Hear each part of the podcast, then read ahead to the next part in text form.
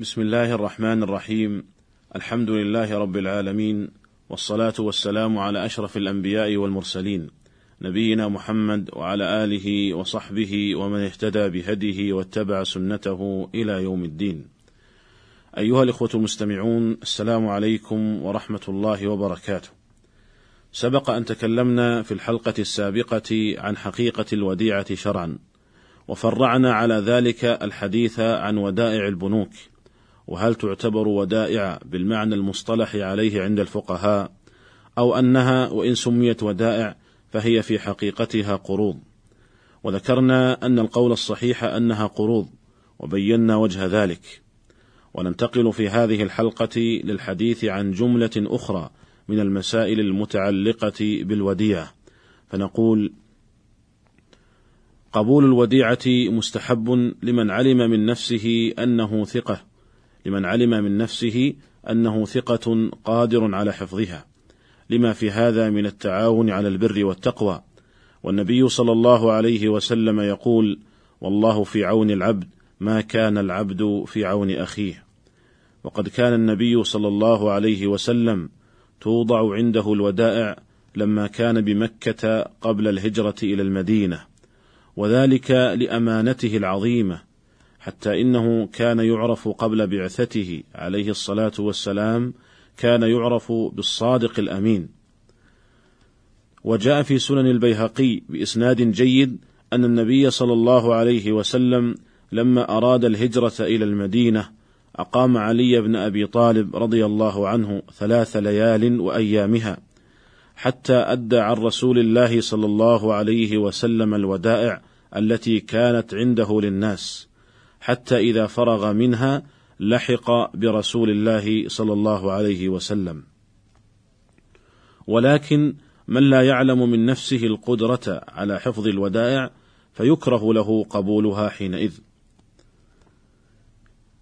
ومن أحكام الوديعة أنها أمانة فإذا تلفت من غير تعد ولا تفريط من المودع فليس عليه ضمان سواء ذهب معها شيء من ماله أو لم يذهب. قال الموفق بن قدامة رحمه الله وهذا قول أكثر أهل العلم. وقد روي ذلك عن أبي بكر وعلي وابن مسعود رضي الله عنهم. وبه قال شريح ومالك وأبو الزناد والثوري والشافعي وأصحاب الرأي. وذلك لأن الله تعالى سماها أمانة والضمان ينافي الأمانة. ومراد الموفق رحمه الله بذلك أن الله تعالى سماها أمانة في قوله جل وعلا إن الله يأمركم أن تؤدوا الأمانات إلى أهلها. فسمى الودائع أمانات.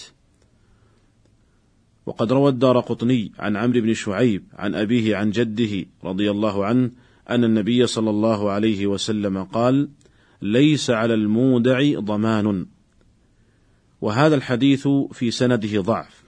ولكنه قد روي من طرق متعددة لعله يرتقي بمجموعها إلى درجة الحسن. قال الموفق بن قدامة رحمه الله ولأن المستودع إنما يحفظها لصاحبها متبرعا من غير نفع يرجع إليه فلو لزمه الضمان لامتنع الناس من الاستيداع أي من قبول الودائع. ولكن قد روي عن أنس بن مالك رضي الله عنه أن عمر بن الخطاب رضي الله عنه ضمنه وديعة سرقت من بين ماله. أخرجه البيهقي بسند جيد. وقد أجاب العلماء عن هذا بأن عمر رضي الله عنه إنما ضمن أنسا إياها لكونه قد فرط في حفظها. قال البيهقي رحمه الله يحتمل أن أنسا كان قد فرط في حفظها فضمنها إياه. أي ضمن أنسا تلك الوديعة بالتفريط. وقال الموفق بن قدامة رحمه الله ما روي عن عمر محمول على التفريط من أنس في حفظها فلا ينافي ما ذكرناه. انتهى كلامه رحمه الله. وبهذا يتبين أيها الإخوة أن الوديعة إذا تلفت من غير تعد من المودع ولا تفريط منه أنه لا ضمان عليه. وأما إذا تعدى أو فرط في حفظها فإنه يضمنها.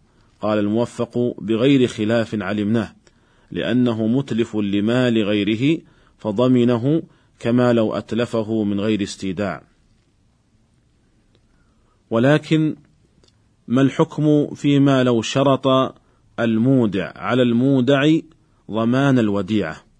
فقبل المودع بهذا الشرط. كما يوجد في بعض البنوك والمؤسسات المصرفية في الوقت الحاضر حيث يوجد قسم فيها لحفظ الأشياء النفيسة كالسبائك من الذهب والفضة ونحو ذلك. ويشترط المودع على البنك ضمان تلك الوديعة ويقبل البنك بهذا الشرط. قال الموفق بن قدامة رحمه الله إن شرط المودع على المستودع ضمان الوديعة فقبله أو قال أنا ضامن لها لم يضمن. قال أحمد في المودع إذا قال أنا ضامن فسرقت لا شيء عليه. وكذلك كل ما أصله الأمانة كالمضاربة ومال الشركة والرهن والوكالة. قال وبه قال الثوري وإسحاق وابن المنذر.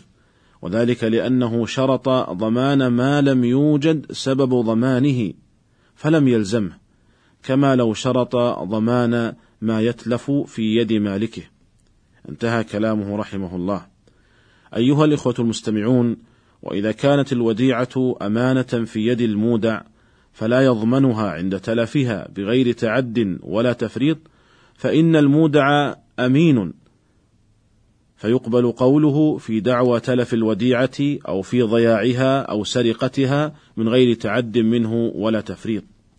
قال الموفق رحمه الله: إذا ادعى المستودع تلف الوديعة فالقول قوله بغير خلاف.